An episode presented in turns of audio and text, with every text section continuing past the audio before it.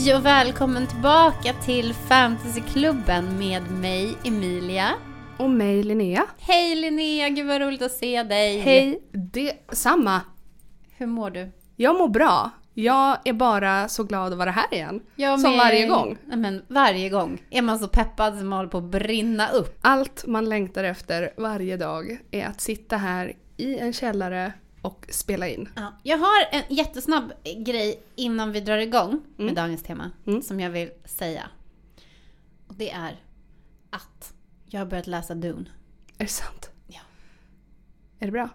För vill du veta en helt sjuk sak? Vad? Nu drar jag den här storyn alltså. Jag vill veta en helt sjuk sak. Vad? Häromdagen, då låg jag i sängen och så har ju tri, tri, alltså trailern till nya Dune har ju kommit. Alltså vi har inte ens pratat om det här. Nej. Nej men alltså jag låg i sängen på Mm. morgonen, tittade på nya trailern av Dune. Alltså jag skrek typ rakt ut. Och så, så skriker jag till min kille som är i köket. Har du sett nya Dune-trailern? Varpå han skriker tillbaka att han sitter och tittar på den samtidigt i köket. Och att han bara, det är den bästa trailern som någonsin har gjorts. Han bara, det finns inga bättre trailers. Han bara, det är den ultimata trailern. Varpå jag bara tittar på den igen och bara, det är den bästa trailern jag någonsin har sett. Och den peppen jag kände över att se filmen och att vi ska gå tillsammans och se filmen. Nej, alltså det var enorm. Men då när jag kommer ut i köket, Ja. då säger jag till min kille så här, jag bara, ehm, någonting, någonting om filmen, Mm. någonting, någonting om boken. Mm. Han bara, ja, jag har ju aldrig läst boken. Och då vill jag att du ska veta att när vi träffades, Mm. den enda boken som fanns i hans lägenhet, förutom typ några så arkitekturböcker, Ja. var Dune. Alltså den enda romanen. alltså vi har varit ihop i 13 år. Den enda romanen som fanns i hans lägenhet var Dune. Den stod så här i en bok, den är så tjock och svart så man känner liksom igen den. Varenda semester som vi har varit på, Mm. Alltså när vi har åkt liksom utomlands någon gång eller så här. Vilken bok har han tagit med sig? Jo, Dune. Vi har Dune på liksom en hedersplats hemma i vår bokhylla. Den är så helt så här tummad och liksom ser så superläst ut. Nej, alltså jag trodde ju att han hade läst den typ 20 gånger. Nej, alltså han har aldrig läst den. Men han har försökt eller? Han har haft liksom någon typ av så här hopp om att han ska läsa den. Men jag blev så, jag blev så provocerad av det. Så att jag, jag var tvungen att börja läsa den. Du var tvungen att förbarma dig över den här tummade kopian. Nej men jag kände bara, nu jävlar, nu ska du få, tänkte jag. Och Bra. så satte jag igång. Är det bra? Ehm, ja men vi ska kunna ha ett avsnitt om Dune. Ja, vi kan ta det. Mm. Ja, Bra. det tycker jag faktiskt att vi ska kunna ha. Ja. Det, det är eh, spännande och eh, det är spännande. Ma- det, det är ju verkligen en klassiker. Ja. Och framförallt ska vi ju se, alltså i november i år ska vi se Längtar. Dune 2. På Capitol. Herregud, längtar. Men vi ska prata om ett jätteroligt ämne idag. Mm. Och vi kan återknyta liksom lite det till vår första fantasy news som vi hade. Mm. I andra avsnittet som vi spelade in. Mm. Då hade vi ju första gången det här fantasy news Ja. som var liksom som ett segment. Och då pratade vi lite om olika böcker och olika författare. Mm. Och bland annat så tog jag upp en författare Mhm. som heter N.K. Jemisin. Eh, som vi då pratade om hennes trilogi som heter The Broken Earth. Och då hade ju varken du eller jag läst. Nej. Och jag hade ju faktiskt aldrig ens hört talas om henne. Alltså jag hade ju liksom precis i krokarna där Ja. hört om den här trilogin för första gången. Och jag hade ändå hört mycket om den. Ja. Eh, men ändå inte tagit mig an. Men du körde först. Jag blev ju så sugen på den här eh, trilogin. Så jag gick ju hem och tjackade den Mm. omgående i princip. Mm. Jag har en sån här platta så jag köpte den till min platta och sen så läste jag och jag, ja, jag liksom slukade första boken. Mm. Och nu har vi liksom kommit till att vi ska prata om det här. För att Ja. du har också läst! Ja. det har jag. Ja. Och det är så jäkla coolt för att det är så coolt tycker jag att vi liksom har närmat oss det här ämnet liksom tillsammans och att nu Ja. är vi liksom, alltså det är så full fantasyklubben circle. Det är full on bokcirkel. man kan säga nästan att det här är liksom vår första bokcirkel Ja. i fantasyklubben. Ja, Det, men inte sista såklart. Men det är jättecoolt. Ehm, och ja, ska vi, ska vi bara kasta oss in eller? vi slänger oss. Vi slänger oss. Mm. Ska jag eh, take it away eller? Ja, det känner jag. Alltså, Den söndrade jorden heter den här trilogin på svenska. Mm. The Broken Earth heter Mm. den på engelska. Är skriven av en afroamerikansk författare som själv presenterar sig som N.K. Jemisin. Mm. Eh, jag, jag säger Nora K, men hon säger själv N.K. Jemisin. Då säger vi NK. Eh, och hon är något så himla liksom fantastiskt annorlunda och speciellt som en liksom svart medelålders kvinna som skriver det som kallas för science fantasy. Mm. Alltså det är liksom en korsning mellan fantasy, äventyr och science fiction. Mm. Och den här otroliga trilogin liknar ju nästan ingenting annat som man har läst. Nej. Eh, den har fått eh, det här som kallas för Hugo Award Ja. två gånger. Tre gånger! Alla, ja, det som är så speciellt är Mm. att eh, varje bok har fått det separat. Mm. Ehm, eh, Hugo Award delar också ut ett pris för liksom serier. Mm. Men eh, det är ju mycket coolare att varje bok har vunnit liksom i den fristående kategorin. Mm. Och hon har ju blivit historisk då eftersom hon är den första afroamerikanska kvinnan att vinna Hugo Award. Och hon har alltså gjort det tre gånger på raken. Mm. Eh, Och man förstår varför. man förstår varför. Eh, det som gjorde mig så himla intresserad när jag bara liksom började läsa om den var att det var sån liksom otroligt så odelad... mm, Kritiken var bara så otroligt liksom positiv. Mm. Alla som liksom överhuvudtaget uttalade sig om den här boken var bara så, det här är liksom det mest otroliga man kan läsa. Mm. Eh, så det, det intresserade mig jättemycket men sen också själva faktum att hon är liksom den personen hon är. Mm. Jag gjorde mig ju liksom jätteintresserad. Så att Mm. vad kan det här föra med sig in i den här genren? Eh, så att du har precis avslutat Ja, sista boken. det är kanske en månad sedan. Så, men jag tog mig igenom. Jag tyckte att de var jätte, jätte, jättebra. Mm. Ehm, jag läste dem på engelska. Mm, det kan vi komma, vi kan prata mer om det tycker jag. Svenska, engelska och liksom den biten. För det känns ändå som det är värt att beröra lite. Ja, för jag läser ju gärna på engelska om det är originalspråket. Mm. Ehm, för att jag kan engelska. Mm. Och då är det kul att läsa det som författaren skrev det. Jag tycker det, det finns mycket att säga där faktiskt. Mm. Jag har lite inspel. Ja, Men- och sen gillar jag bara generellt att läsa böcker på engelska. Mm. Eh, gillar det språket. Vad tänkte du säga? Nej, jag tänkte bara säga att jag... ehm, du ska vara så jävla speciell hela jävla tiden. Jag vet, men jag är, jag är unik. En unik snörflinga. Det är helt Det finns ingen annan som, som tjatar om originalspråk. Det är bara jag. Just det. det finns ingen annan som tjatar om språk alls i den här podden. Nej men jag, jag tyckte de var jättebra. Jag tyckte att de var, alltså för folk säger ju att de är så liksom unika och det är de ju. Alltså det är ett otroligt världsbygge och väldigt mycket typ tekniska detaljer. Alltså om the science. Nej, men det, det liknar ingenting annat eh, tycker jag som, alltså, som finns i den här genren. Mm. Och det liknar ingenting annat man har läst överhuvudtaget tycker jag. Nej. Men ska vi berätta lite om vad den handlar om? Mm. Ehm, liksom, man kanske ska ändå säga typ så här, varning för spoilers. Ja. Om man vill läsa den. Vilket jag hoppas att typ alla som lyssnar på podden kommer vilja göra. Ja. Sorry till Affe då som Ja. eh, kommer få hela bokserien spoilad till sig här ikväll. Nu. Här och från och med nu. Nu sker det. Ja, nu går Affe ut. Han har glömt. Han går ut. Då, då passar jag på och berättar. Alltså, den här då Söndrade jorden, The Broken Earth Theology, består av tre böcker. Mm. Den första heter Den femte årstiden. Den andra heter The Obelisk Gate. Obeliskporten och den sista heter Stenhimlen, The, The Stone Sky. Exakt. Och den utspelar sig på en enorm kontinent som väldigt eh, kärnfullt kallas för stillheten. Stillness på engelska. Och stillheten är ju då allt annat än stilla. För att den här kontinenten har ju då en liksom onormalt enormt häftig seismologisk aktivitet.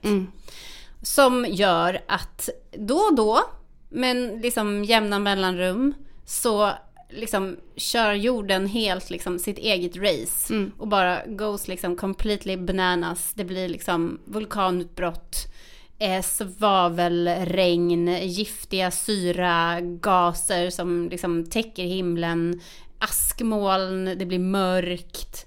Eh, Hela den här kontinenten blir liksom obobar för de människorna som bor där. Och de här människorna då som eh, bor där, de har ju då, eh, för att överleva det här, dels mobiliserat sig i någonting som kallas för kommar, som är liksom communities. Eh, och dels också baserat liksom hela sin eh, tillvaro på någonting som kallas för stenlore, stone lore. Ja. Och det här stenlår, det betyder helt enkelt att de har ristat in liksom regler och eh, som en manual, en överlevnadsmanual på eh, stenplattor. För att sten är liksom beständigt och kan aldrig liksom eh, försvinna, om man ska säga. Fast det är ju så ironiskt då att hela Alltså hela den här serien handlar om liksom hur att människan påverkar sten så att den visst försvinner. Så Ja. det är ju väldigt så här fint. Ja. Eh, och huvudpersonen, den personen som han liksom följer, det finns flera karaktärer i den här boken. Eh, men huvudpersonen eh, är en helt fantastisk eh, protagonist. Mm. Eh, faktiskt en karaktär som man typ aldrig har sett tidigare Nej. i den här typen av eh, äventyr, science fiction, fantasybok.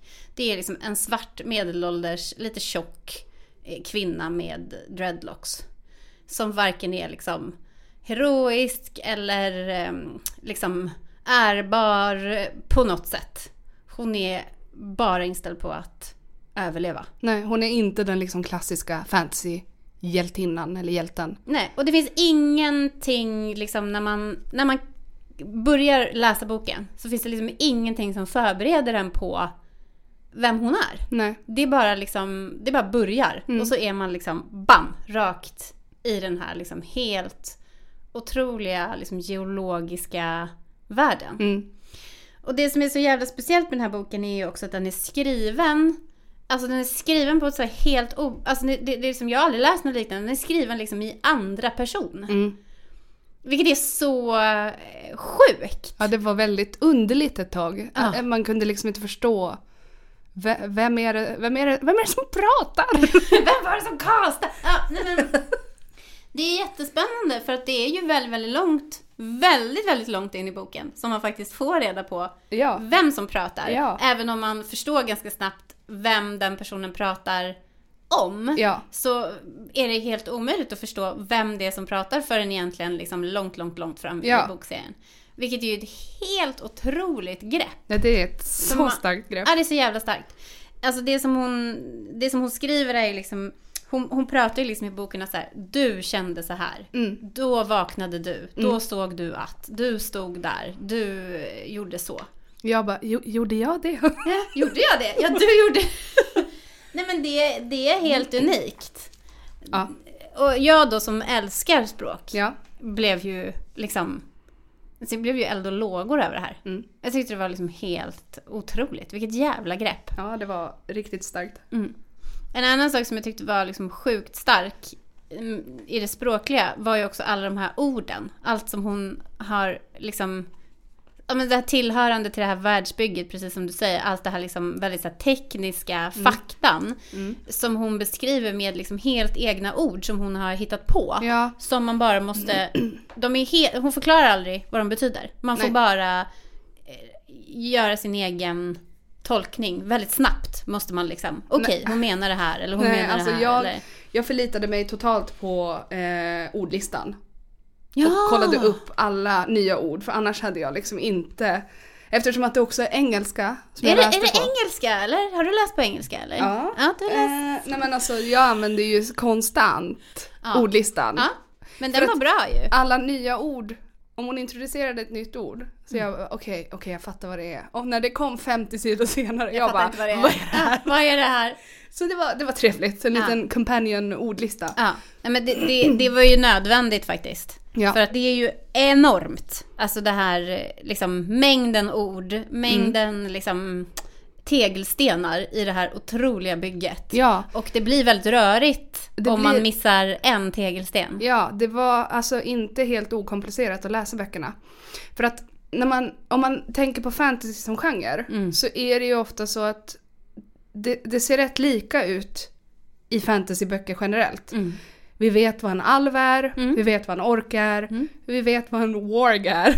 Det är, till alla stora förtret vet vi allt för väl vad warg är. Ja men så att man kan alltid liksom, ja men det kan man känna sig så trygg i att man vet, man vet vad saker är för någonting. Mm. Och så bara rycks man tillbaka till verkligheten och inser att nej, hon har hittat på nya saker. Så nu måste jag lära mig någonting nytt. Men det var ju det som var, alltså jag blev så, jag läste också det i någon artikel, någon som hade skrivit en recension om den här boken, att liksom, ja men precis det som du är inne på, att all typ av fantasy, liksom generellt all typ av fantasy, eh, är ju någon typ av så här Tolkienesk Mm. världsbygge. Och det, det är liksom, har man tur är det någonting unikt. Typ Ja. eh, Devery-serien känns ju unik och lutar sig kanske lite mer på det så här keltiska eller liksom. Men väldigt, väldigt många världsbyggen känns ju liksom som ja, men, småsystrar eller liksom efterapningar på något sätt till Tolkien eller Game of Thrones. Mm. Ehm, men det här liknar ingenting. Nej. Och det är inte heller en renodlad fantasy-trilogi. Det får man ju ändå säga. Det är ju väldigt liksom mycket science fiction också. Mm. Eh, vilket jag tycker är liksom så, det är så enormt liksom häftigt och powerful och Ja. coolt att den här författaren är den hon är. Och bara kliver in på den här arenan med den här liksom den här typen av skildring liksom. Mm. Eh, alltså det som är lite speciellt också, förutom att hon använder sig av det här då att hon pratar i andra person, så är det ju också att hon berättar ju flera olika historier under, av flera olika tidsperioder samtidigt. Mm. Och boken börjar med att man får följa eh, en kvinna som heter Essun. Mm. Eh, och i, henne får man följa ett kapitel. Och sen i nästa kapitel då får man följa en flicka som heter Damaja. Mm. Som, och det är hennes berättelse. Och sen i nästa kapitel efter det så får man följa en annan kvinna som heter Cyanite. Mm. Och Får jag bara fråga dig Ja. snabbt. Vilken av de tre liksom kapitelkaraktärerna tyckte du mest om att följa? Alltså jag tyckte jättemycket om den här Cyanite Jag med. historien. Ja. Det var min favorit. Men det var så fint också för att det var liksom där, det kändes så hoppfullt ett tag där. Ja, och jag... Jag jag kan ta det sen. Mm. Jag håller med dig. Ja. Ja. Men det som är själva kruxet då, som man förstår när man har liksom kastar sig in i det här, och det tar också en jävla tid att Mm. fatta, det är att alla de här tre personerna är samma person. ja. I olika liksom delar av hennes liv. Och vet du vad jag gjorde? Nej. När jag hade läst halva boken. Ah. Då skulle jag googla någonting. Då spoilade jag mig själv att Nej! det var samma person. Och jag hade, åh! Jag, Ah. ville, jag hade så gärna velat upptäcka det själv. Ah. Alltså du vet, för den twisten Ah. är ju en sån som liksom skakar om en. Ja. Och så bara läste jag det i något jävla forum. Nej, vad trist. Typiskt Ah. mig. Mm, ja. Alltså det där händer ju ibland. ja, men, det var en otrolig liksom twist. För att jag såg det inte komma. Mm. Då. Jag spoilade ju, alltså jag spoilade ju att, ehm, eh, alltså att Aemon Targaryen skulle döda deras barn för mig själv. Genom att kolla på någon sån här explained film. Ja. Innan första avsnittet av House of the Dragon. Jag hade också spoilat mig själv, men medvetet. Ja, men jag tänkte, det, alltså, det är ju ingen spoiler för att det står ju i böckerna. Ja. Så, eller i boken, så har Ja. man läst det så vet man ju om det. Ja. Men det vart liksom ändå Nej, man som blir en spoiler för mig. Man Typ. blir ledsen. Ja, jag blev faktiskt det. Det var inte så kul. Fan. Nej men de här tre eh, karaktärerna, man får följa dem liksom i, i deras ehm, i tre olika tidsperioder. Mm. Och det är också det som är så sjukt imponerande med den här boken. Att inte nog med att liksom det här världsbygget är helt sinnessjukt. Mm. Eh, så är det ju också en så jättelång tidsperiod. Ja. Och jättemånga olika händelser och karaktärer och allting liksom vävs ihop. Ja. det man måste nästan säga också om det här världsbygget är ju att allting är baserat på liksom någon sorts lära, alltså en geologisk Ja. lära. Ja. Jag kände verkligen när jag läste den, jag bara gud jag kan för lite om sten. Alltså jag kan ju ganska mycket om sten, det, vilket är ju sjukt. Våran in-house geolog. Absolut! Jag har ju också samlat liksom, jag, var, jag hade ju en period, jag, jag är ju så manisk personlighet så jag har ju liksom, ja men jag har yogat mycket i mitt liv, sen gjorde jag inte det längre, då började jag samla på liksom eh, stenar. Så det har jag gjort. Ja, Det har jag också gjort i och för sig. Så att jag, jag känner ändå till en del om stenar. Men allt det här som den här världen är uppbyggd på är ju liksom, det handlar om den här liksom seismologiska aktiviteten. eh, som Rädsla pågår- för jordbävningar Ja, och... som pågår i jorden. Mm. Och det som också är så jävla, jävla fett är att de refererar till jorden inte som liksom en moder, en Mm. som omhändertagande eller liksom god moder, utan det är ju så här Father Earth. Evil Father Earth. Ja, fast egentligen tänker jag så här, det, han, eller, det är ju inte Evil Father Earth, men men, de kallar men det är dem- ju deras liksom perception. De Alltså, kallar ju... ja. Evil Earth Ja. är ju typ svordomen de Nej använder men sig alltså av. svordomarna, det var ju, Mm. alltså det var ju, Mm. shit vad det är liksom, gode jord och så vidare. Alltså Ja. det var så jävla bra. Det var alltså. Riktigt, riktigt bra. Men jag tänker på Esun, Mm. Cyanite och Demaya. Mm. Det är ju någonting speciellt med henne. Ja. I den här världen då så finns det eh, ett, liksom, en viss typ av människor som kallas för origins, alltså orogener på svenska då. Eh, och de har en förmåga att via ett liksom, speciellt organ som de har i sitt huvud eh, kontrollera jorden.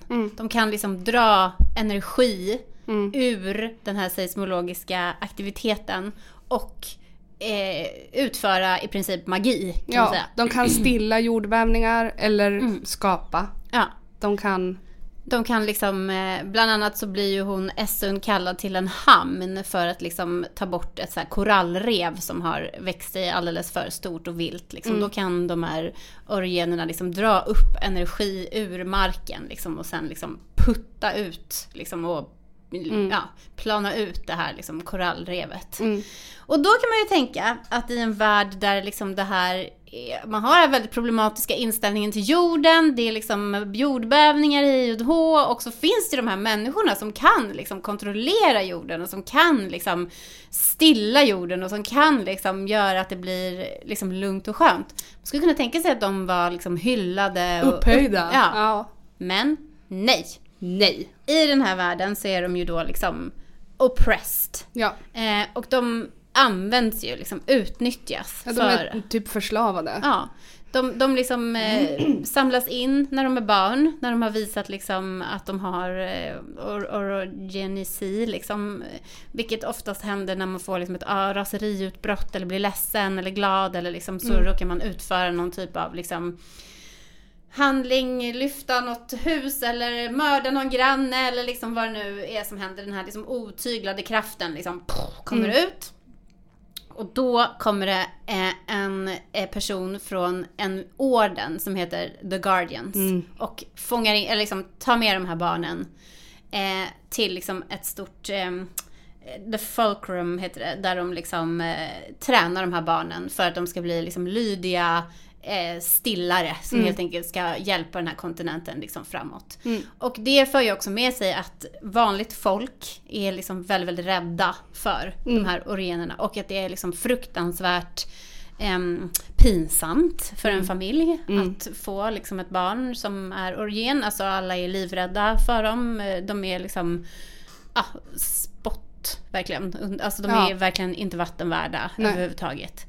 Eh, och eh, bland annat Damajas historia börjar ju då när hon har visat Mm. liksom, tecken på att hon är orogen Mm. och hon blir inspärrad i familjens lada. Ja. Eh, Tillsammans med en gris eller Ja, det är något djur. Och, Just det. Ja, Mm. det, är, och det är liksom jätteplågsamt och hon är jätteliten. Och rädd. Och jätterädd och liksom smutsig, har inte fått någonting att äta och liksom bara är i den här ladan som ett litet liksom djur. Mm. Ehm, och, och då kommer ju hennes då Guardian Mm. och hämtar henne. Mm. Um, Vad hette han nu igen? Shaffa. Shaffa. Shaffa. Just det. Eh, så det handlar om liksom, ja men Damajas resa egentligen då från den här ladan och hon Mm. blir liksom hämtad av Shaffa och han tar med henne till the folkroom och där påbörjar hon liksom sin träning. Utbildning, ja. Mm, sin utbildning som hon ska liksom, eh, ja, hennes tjänst som hon ska utföra i liksom rikets, för rikets bästa typ. Mm. Men, ja. Jag vet inte, jag tycker det, det, det är liksom ganska tydligt att jag är helt så här mind blown typ av den här Mm. boken. Den var otrolig. Mm. Jag tror jag gick in med för höga förväntningar. Mm. Så att, alltså jag tycker att de var otroligt bra. Jag skulle läsa dem igen. Mm. Men jag blev inte så mindblown. Nej. Och jag hatar när det händer. Det Mm. händer mig ofta för att Mm. jag är så här: nu kommer jag få mitt mindblown. Ja. Ehm, Men jag tror att det kanske är en väldigt, alltså jag tror ändå att det är en väldigt liksom, eh, vad ska man säga, en eh, springande punkt typ. Hur mycket förväntningar man har. För jag Ja. hade ju inga förväntningar. Ja. Alltså jag var ju såhär, ah, typ jag upptäckte att den här boken fanns igår, nu börjar jag läsa den. Och så Ja. bara, my god, vad fan är det jag läser liksom. ja, och sen om vi ska gå tillbaka då till att jag läst på engelska. Ja, så. Så tror jag att det försvårade upplevelsen för mig. Det för var att, det jag skulle komma till. Exakt. Alltså just det här fallet. För Så. att ehm, det är så, ett så komplicerat världsbygge, alltså ett otroligt underfundigt och intelligent världsbygge. Mm. Men ehm, det försvårades, alltså jag skulle säga jag är bra på att läsa på engelska, men det var redan liksom komplicerat. Ja, för jag läste den första boken, Femte årstiden, på svenska. Och sen då tänkte jag att jag också skulle vara lite speciell snowflake. Så då skulle jag läsa andra boken på engelska för att jag tänkte åh, det kanske är en fantastisk upplevelse att läsa på originalspråket då eftersom eh, det, Linnea alltid tjatar om det. Ja, så då så laddade jag ner den på engelska och alltså jag måste säga att det gjorde, det, för, liksom, det tog bort jättemycket från min Mm. läsupplevelse för att jag förstod inte. Och andra boken var ju dessutom också eh, så himla svår. Mm. Alltså det var så svårt Mm. att förstå eh, så mycket av vad som hände. Mm. Och det är väl om man ska liksom ha någonting så kritiskt att säga om den här boken är ju att den är skitkomplicerad. Ja, det är ingenting man liksom breezar igenom. Det Nej, kräver man kan inte odelad vara liksom uppmärksamhet. ofokuserad när Nej. man läser. För då missar man någonting så är man helt... eh, liksom- Körd. Och det vill Ja. man. Man vill inte. Alltså det är inte så här. den är så komplicerad så det är inte värt det. Nej. Nej. Den är så bra Ja. att det är viktigt att man ger den sin liksom odelade uppmärksamhet och förstår vad som händer. Men för det är också liksom vissa grejer som man bara så här. Vad fan är det jag läser? Alltså det finns ett ehm, ställe i boken. eh, För det som finns då i den här världen, det är också att det finns liksom lämningar av en gammal civilisation. Mm. Som på något sätt är liksom, för att det som händer i den här världen då eftersom det är jordbävningar jämt och liksom så, det är att man kan inte bygga liksom eh, kommar som är permanenta typ. Nej, Alltså för man, vill- väntar bara på nästa Jordbävning. årstid. Ja. För, för att det är det, the fifth season markerar liksom det här, alltså att jorden går typ under. Ja. Eh, Det blir så ap- apokalyptisk tillvaro och det kan pågå i liksom månader och år. Precis, så Eh. att det enda människorna kan göra det är att hårda. De, kan sam- de måste samla mat Mm. och de, de måste liksom bygga upp sina lager för att kunna överleva så lång tid som möjligt. Mm. Så de att de måste kan aldrig... leva enligt det här stenlår som är liksom man ska ha sparförråd, man ska ha en springsäck hemma som är packad på ett visst sätt. Mm. Man ska ha, alltså det finns jättemycket regler liksom. Så det finns liksom inte utrymme för att utveckla civilisationerna. För Nej. de vet att vi måste snart börja om igen. Det är väldigt ruralt liksom. Mm. Och, det, och sen är det ju också då att det finns in, nästan inga storstäder. Det finns en storstad, eh, men annars så finns det liksom ingenting. Men det finns spår av liksom en gammal civilisation. Och ett av de spåren är att i liksom himlen, Mm. på himlen, så hänger det liksom så enorma stenobelisker. Mm. Och det var ju så svårt att förstå. Mm. Alltså man kunde läsa liksom 20 gånger så här, okej, och de här obeliskerna är liksom, det är olika sten, det är liksom ametist. Ja, när jag, Eh, när jag insåg det, att det var olika alltså, stenar så. Ja. Otroligt. Och då- jag måste bara säga det, just med obeliskerna kände jag att jag längtar så mycket tills de gör en film eller tv-serie. För jag vill Alltså, se det någon är ju, översätta det. Här är ju, det här är ju en film. Alltså det här är ju en tv-serie. Det är ju alltså, snack allt i om det, är har varit ju- det länge. Ja. Men det, det är ju så visuellt beskrivet och det är en Mm. så extremt intressant värld. Och det skulle vara jättekul att se Om bara inte Amazon Prime är där och pillar. HBO. HBO. Nej men det, på himlen där så hänger ju de här olika obeliskerna och det är liksom olika, ja men det är Safir och det är ametist och det är den här svarta. Ja. Så att, ja, Onyx. Onyx. Mm. Ja. Och, och det är jättemånga. De är hur många som helst. De är över 200. Ja, de, och de hänger där. Ja. Eh, och ingen vet vad de gör. Nej. Och de liksom hänger och så här vibrerar lite Ja. så här i luften och liksom Läskigt. skapar något litet så här ljud liksom. Ja, och så och svävar. Och så var flyttar de ju på sig också. När jag, när jag läste om hur de vibrerar och låter, då hörde jag hur Hans Zimmer skulle göra sitt soundtrack. Med riktigt vibrerande Ja. bastoner. Ja. Ja, det filmen nu. nu tack. Ja, nej men det, det är en jättespeciell, liksom, alltså det är en jättespeciell visuell värld. För det, man får ju en bild av att det är så himla vackert. Att de här stora, liksom, genomskinliga, så halvklara liksom, eh, obeliskerna, s- bara liksom ljuset som bara bryts med alla de här olika färgerna och liksom, alltså det är ju ja, en, en helt fantastisk visuell bild liksom, man får upp i sitt huvud. Men det är också jättesvårt att förstå. Liksom, Okej? För sen är det ju då, vid ett tillfälle i den här boken så är ju hon där och ska ta bort det här korallrevet. Och då ovanför den här hamnen där hon ska liksom göra det så hänger ju en rosa obelisk som är någon sorts så här rosenkvarts liksom. Och, och då när hon utövar sin magi, då blir hon påverkad av obelisken. Och det är väl liksom varför de här orogenerna inte får utöva sin magi liksom hej vilt är ju för att om de gjorde det och förstod hur liksom, maktfulla de var, då skulle de ju inte underkasta sig liksom, och, och vara liksom, förslavade av det här liksom, imperiet.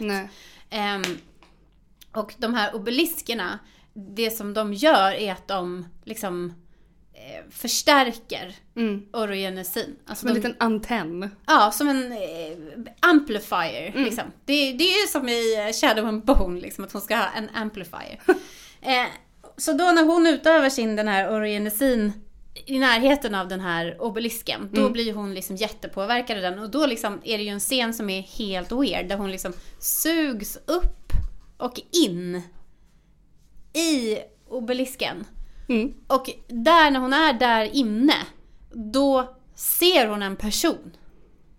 Mm. Och det är ju så, alltså det, jag fick läsa det kapitlet liksom flera gånger för att jag bara, jag, först, jag, Vad är det som händer? Ja men jag fattar inte. Och då hon åkte liksom upp i den med sitt sinne på något Mm. sätt. Och där inne i den här obelisken så möter hon en person. Och den personen som är då inne i den här obelisken, det är en så kallad stenätare. En stone eater. Stone eater. Och de här stone eatersarna, stenätarna, de är liksom ytterligare ett folk Mm. som finns Mm. i stillheten. Som kan färdas genom sten. Ja. Mm. Och som äter sten. Mm. Och som också förvandlar människor med orgenesi till sten. Mm. Liksom genom att då, Lite snacks. ja, och, och, och då liksom sna snacksa lite på deras stenkroppar. Ja, det är så jävla weird. Och det finns ju liksom verkligen delar av den här boken som jag känner så här, för, har jag verkligen förstått? Vad fan handlar det här om? Ja, det, det är som ganska bitvis Ja, men det är, svårt. Ja, svårt, förvirrande. Men man kommer alltid till en punkt där man bara ja, ja, jag förstår. Ja, jag kände också att jag liksom kanske kom till en punkt där jag bara såhär, ja jag förstår inte men jag får liksom ändå läsa vidare för att så småningom kommer Ja, jag ja, liksom ja. komma till... Precis, att Ja. okej nu har jag förstått så mycket jag kan. Men om 50 sidor förstår jag säkert Ja, mer. Mm. ja.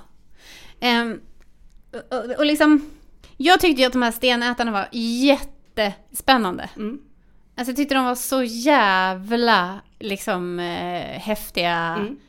karaktärer. Det är liksom som människor som är av sten. Mm. Som ser ut som liksom statyer. Mm. Men som också kan göra sig själva liksom mänskliga. Mm. Fast ändå mm, liksom med, med lite skav. Mm. Alltså det är lite så att de är lite weird liksom. Lite uncanny valley. Ja. Mm. Lite så stela eller liksom tar lite lång tid på sig att liksom röra sig Mm. eller så här. Och sånt så, ja. Och, och Essun hon får ju sällskap på liksom sin väg, Mm. man ska säga, av en liten pojke Mm. som heter Hoa. Hoa hoa. Hoa Hoa. Hoa. Eh, och han är ju liksom underlig. Mm. Och det visar sig ju då så småningom att han är en stenätare. Ja. Och det är också så himla speciellt för att när Hoa, han är ju liksom ja, men en av berättelsens huvudpersoner. Och han går ju också igenom någon sån här metamorfos.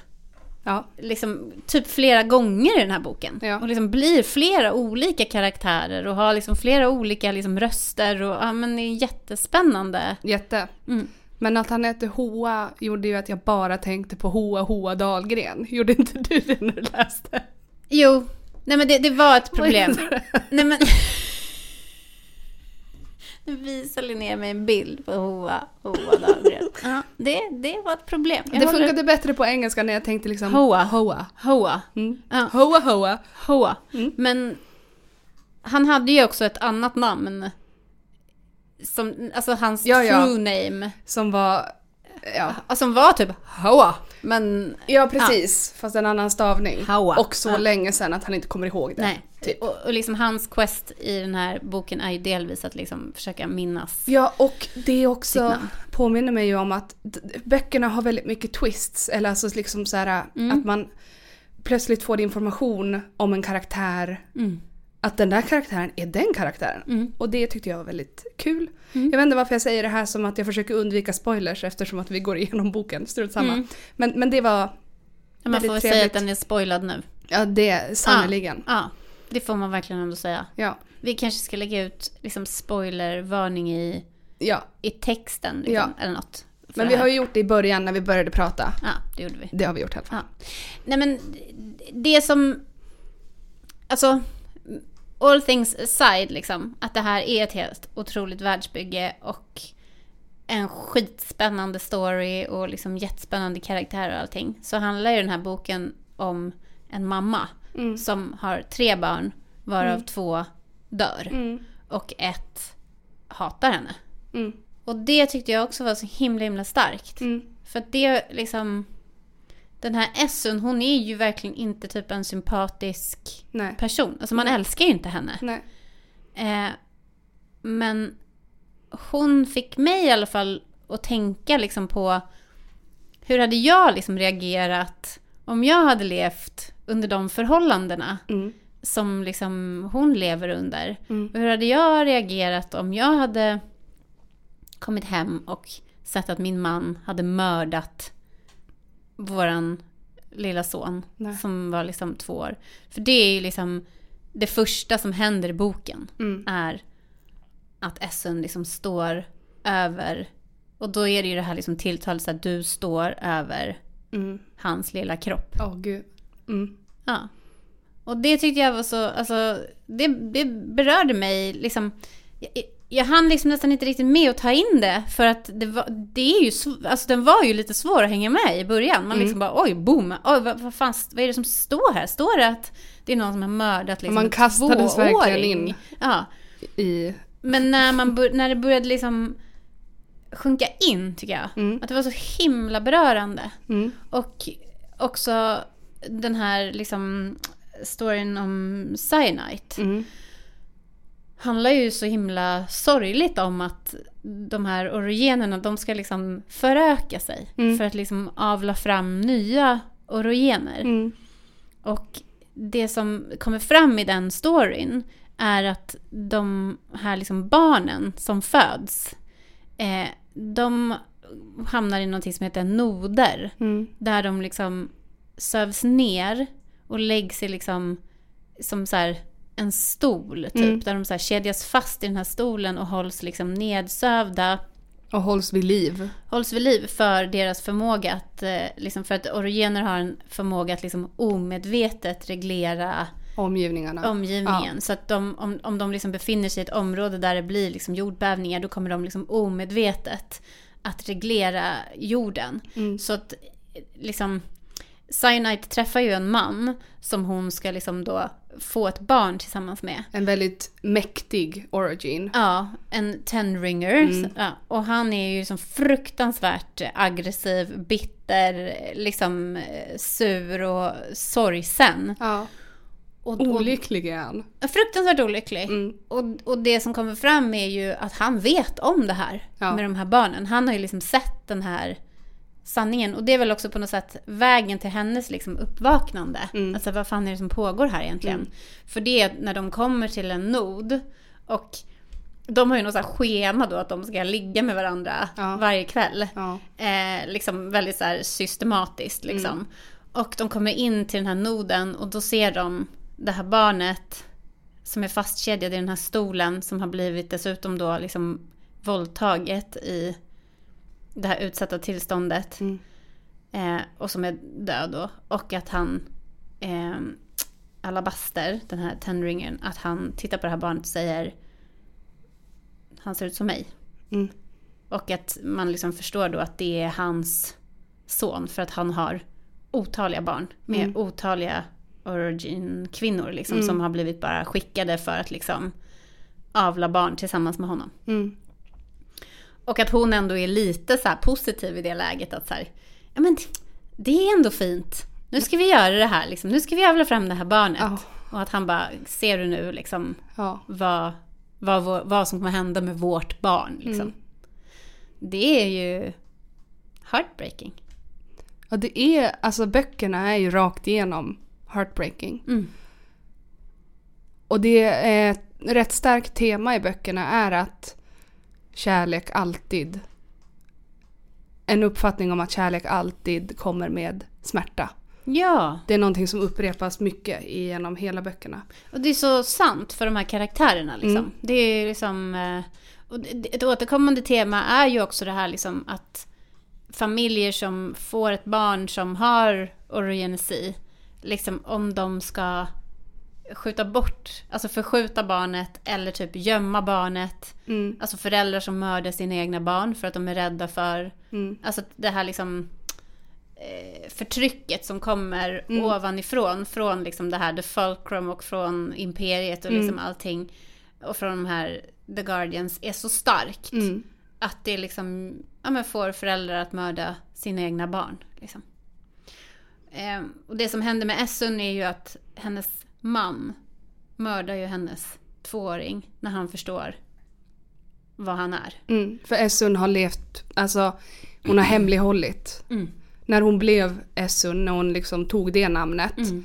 och träffade en man så gick hon under jord med sina krafter. Mm. Hon är ändå så pass mäktig att hon kan göra det. Mm. För jag tänker att det är inte någonting alla kan. Nej.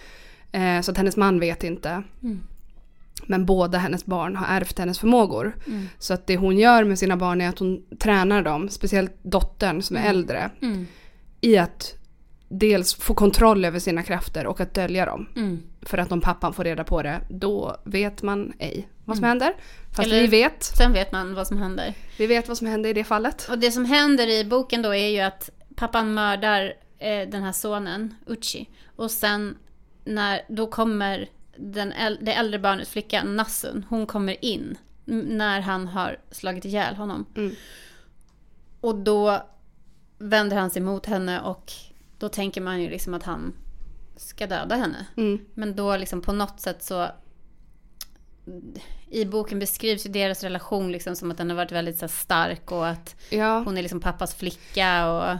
och väldigt tidigt i boken tänkte jag, för att det som händer är att pappan tar med sig dottern från staden där de bor, eller byn där de Mm. han bor. flyr. Ja, och Sun ska leta reda på dem. Mm. Men, och då tänkte jag så här, åh, ehm, en, en mor som ska hitta sin dotter och de kommer återförenas och allt kommer vara bra. För jag tänkte att Mm. pappan är elak för han har dödat och tagit barnet och mamman är den goda, bra. Mm.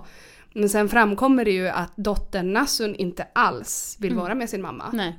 För att hennes mamma är väldigt hård. Hennes mamma är väldigt hård och hon har ju tränat henne då och hon har ju varit tvungen att vara liksom väldigt, väldigt hård Mm. för att lära henne dels att liksom kontrollera sina krafter men också för att dölja Mm. dem. Och det är ju så... det tyckte jag också var så himla himla spännande och fint med hur hennes karaktär var skriven. Att här, man förstår ju att det är så här, en person som har liksom grav PTSD. Ja, Alltså hon är så traumatiserad. ja. och hon, hon tränar sitt barn på samma sätt som hon har blivit tränad av sin guardian och av, ehm, alltså under träningen. Mm, För det är väl också på något sätt det hon känner till. mm, Och speciellt med hennes guardian Shaffa, mm, hon älskar ju honom. Mm, Jätte, jättemycket. mm, Och vid ett tillfälle bryter han hennes hand. mm. Eh, för att han alltså typ ska visa på konsekvenserna av vad som händer om hon inte Kan kontrollera är sig. duktig och kontrollerar sig. Mm. Och allt, all den här smärtan han ger henne blir ändå på något perverst sätt ett uttryck för hans kärlek till henne. Ja, det är så hon han var ju tolkar det. en så sjukt intressant karaktär. Förlåt men en Ja. underbar karaktär. Ja. Alltså underbar karaktär Ja. fast fruktansvärd. Men det hon har med sig från sin träning och från honom. Ja. Det blir ju det sättet hon också på något sätt ser på kärlek. Mm. Och all den smärta han gav till henne ger hon till sin dotter. Mm. Men Nassun är ju liksom, det är det man märker att hon är ju liksom annorlunda än Mm. vad Essun är. Alltså hon har ju en, ändå någon sorts liksom grund, ehm, alltså någon typ av så här fuck off eh, mentalitet. Ja, och jag, jag undrar om... Jag, inte, jag försöker tänka så här, ja, jo precis, jag håller med. Mm. Jag kommer inget längre i mina tankar. Nej men det är jätte, liksom, jag, jag hå- håller med om att det var liksom, det var så oväntat. Mm. Alltså det var hela tiden, var allting bara så himla oväntat. Mm. Det var som att man, man visste inte vad som skulle komma. Eh, samtidigt som det som var fint var att Alltså även fast den här pappan Gija, han dödar ju sin son. Mm. Och, och sen så kan han ju inte döda sin dotter då för att han liksom älskar henne. Det är ju också så sjukt liksom. Så här, man, man, alltså, och då bestämmer han ju sig för att han ska ta med henne för att han har hört rykten om att det finns liksom ett ställe någonstans där de liksom botar den här Avprogrammerar. Mm, orogenesin. Så han, liksom, hela boken handlar ju egentligen om att eh, Essun följer efter Gia och Nassun. Liksom, för att, eh, på deras färd mot det här stället då. Mm. Eh, men han är ju så hemsk. Hemskt. Han är en hemsk person. Men ändå så är det som att man liksom bitvis ändå att hon, alltså NK Jemison, hon beskriver hans kärlek så starkt Mm. till Nassun. Mm. Och jag håller med om också att det finns någon så här perversitet. Alla de här relationerna har ju någon så här eh, pervers... Eh, alltså det, det är så här för mycket. Han älskar henne för mycket. Mm. Men han vill också döda henne. Typ. Ja. Han är så rädd för henne.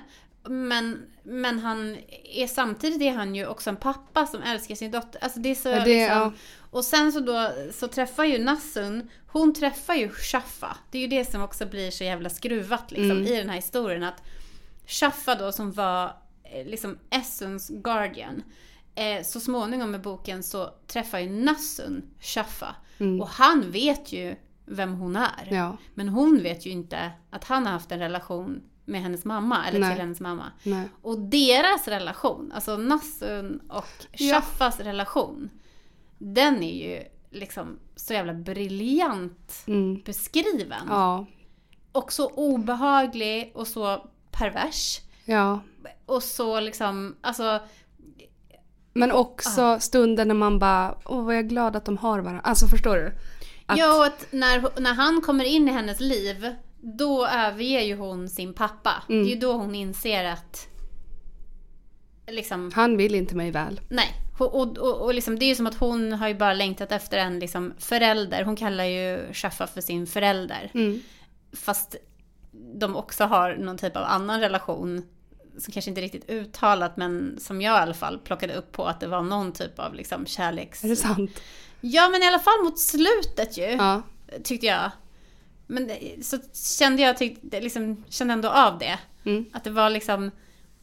Det kändes inte helt som att det var liksom en föräldra och barnrelation. Mm. Men ja, de går ju igenom jättemånga saker tillsammans. Mm. Och han Shaffa är ju en jätte, jätte, jätte intressant och välskriven Ja. karaktär. En toppenkaraktär. Ja. Och Nassun vill bara att någon ska älska henne. Liksom utan villkor. Ja, och liksom... Han vill ju skydda henne. Han Mm. pratar, pratar så himla mycket om att han ska liksom skydda henne och så här, Mm. men hon behöver ju verkligen inte beskyddas. Nej, Hon är ju som helt brutal. för hon är så powerful. Ja, hon är liksom så extremt powerful. Och hon är också så smart. Hon lär sig liksom hela det här systemet med liksom obeliskerna och liksom allting sånt. Ja, och för sen har vi också det att man har allt det här tekniska men lite senare kommer ju också faktisk magi in i bilden. Ja. Och då blev det ännu mer komplicerat. Det blev så rörigt. Ehm, och det rörigaste av allt var ju den här jätte, liksom, röriga historien med The Moon. Ja, Det var liksom... eh, eller nej, jag, den kändes logisk tyckte jag. Ja, men, alltså, själva berättelsen var logisk. Men vad, vad som skulle hända när hon gjorde det och, och åkte genom jorden och allt det där, det var ju så rörigt så att det var liksom... eh, Nej, men jag var, det, det var jag nog helt med på. Jag bara, ah, absolut. När de åkte i det här färddjuret. ja, nej, då hade jag eh, tappat det fullständigt tror jag. Men det som, det, det var ju väldigt fint. Det finns liksom då en historia om att jorden är så här arg Mm. för att den har förlorat sitt barn. Och det är månen. Och det också make ju sense på ett sätt då att världen är i kaos för att månen är inte här och typ, Gör vadå, grej. kontrollerar tidvattnet. Nej men typ. Ja. Ja. För att månen har ju då blivit liksom Slungad. ja, utslungad ur sin omloppsbana. Mm. Eh, av vad man då sen förstår är den här tidiga civilisationen. Ja, och gud jag vill genast läsa de här böckerna igen. Vet du vad, jag kände så exakt bra. likadant. Jag kände bara, gud jag måste läsa igen. Ja. Alltså, ja men eh, ska vi vara så liksom krassa att vi typ ger ett betyg? Eller liksom vad ska vi, vad ska vi göra med den här entusiasmen? ja, vi ger ett betyg. Ska vi ge ett betyg? Mm. Ska vi liksom uppmuntra, nu har ju vi spoilat hela böckerna, det känns ju komplicerat. Men oavsett så tycker jag att vi, vi uppmuntrar våra klubbmedlemmar att läsa böckerna. Ja. Vi kommer också, efter det här, den här inspelningen tänker jag att vi lägger ut på Instagram. Nu måste ni läsa de här tre böckerna innan. Nu, innan nästa avsnittet. vecka. Idag, Ja. om man vill vara snabb. Ja. Ja, då måste man läsa en bok i veckan. Det är lugnt. Snabba ryck. Ja, man kan börja med att läsa en bok. Jättebra, det gör vi. Mm. Betyg då? Ska vi köra av fem? En sk- på en skala då? Ja, ja. Ja. Ja, ja, jättesvårt kände jag. Eh, Vill du börja? Nej men jag är så dålig på att ge betyg. Ah, Okej, jag är bra på att ge betyg. Jag ger fyra och en halv av Ja. fem. För, Och skälet till att den får en halv är att eh, det, var, det var vissa delar eh, som var för svåra för mig att hänga med i vad som hände. Mm. Alltså de här delarna de skulle resa genom jorden och när Shaffa får alla de här konstiga anfallen och Mm. det där. Då, och, och också det här när de är typ i, i no, på liksom det norra halvklotet med det där hålet i jorden. Och också slutet. Mm. Vet du vad jag känner? De var svåra. Jag har hållit tillbaka lite i min entusiasm. Mm. Men jag har tänkt innan också att jag behöver prata om de här böckerna. Mm. Och det har vi gjort nu. Mm. Och efter att vi har gjort det Mm. så har jag känt entusiasmen Bubbla bubbla. Ja. Så jag ger dem en femma. Shit vad bra. För att jag vill genast läsa dem. Nu vill jag läsa dem igen. High five. Ja. Men som sagt. Nej, jag vill ändå vara. Men det är typ jag. Antingen på en bok en etta eller en femma. Men det, det, det, Det nej men jag backar det. Nej, men Absolut. jag- Ja. Jag ger dem en femma. För att det nu när vi har pratat om det förhöjdes Ja. hela alltet för mig. Jag ger 4,5 4,5 av 5. Men jag vill också säga att det är, alltså... Jag gillar ju liksom klassisk, episk fantasy. Mm. Och jag visste liksom inte att jag ville läsa en sån här Mm. trilogi. Mm. Men nu när jag läst den så känner jag så här: wow, det här är verkligen någonting annat. Det är liksom fantasy och science fiction. Men det är någonting helt annat än allt jag har läst innan. Och det enda det påminner om, som jag liksom kan jämföra med, det är ju typ Kirke. Mm. Och det är också en grej, för att ibland när jag läser böcker så försöker jag förstå böckerna Mm. genom att relatera dem till en annan bok. Och det var så svårt! Jag Men det gick liksom- inte, det var Nej. unikt. Ja, när magin kom in i bilden, Mm. att de var såhär magin det finns i alla människor och i jorden, då blev jag så här. Ja men okej, då drar vi en jätteluddig eh, liknelse till His Dark Ja. Materials. Mm. Totalt olika. Mm. Men just för att få alla de här, det här världsbygget och det tekniska på plats. Mm. Okej, det lever i alla människor. Eh, Mm. Jag vet inte. Men kul när man försöker eh, orientera sig. Ja, jag, jag, jag liksom bara så här fick fatt på den här tanken bara. Det här är någonting med det här som jag tycker liksom påminner om Kirke. Mm. Alltså att det på något sätt kändes som att man rörde sig mer i liksom en mytologisk värld. Ja, verkligen. När du säger det. Ja. Kirke, det är vår bok. ja, det är det verkligen. Och en helt underbar bok om man inte läst den. Så den får fem av fem av mig. Det var liksom fucking episk läsupplevelse. Nej, det här var helt underbart. Mm. N.K. Jemisin har väl släppt fler böcker? Ja, det har hon. Jag har köpt första i en annan av hennes trilogier. Ja.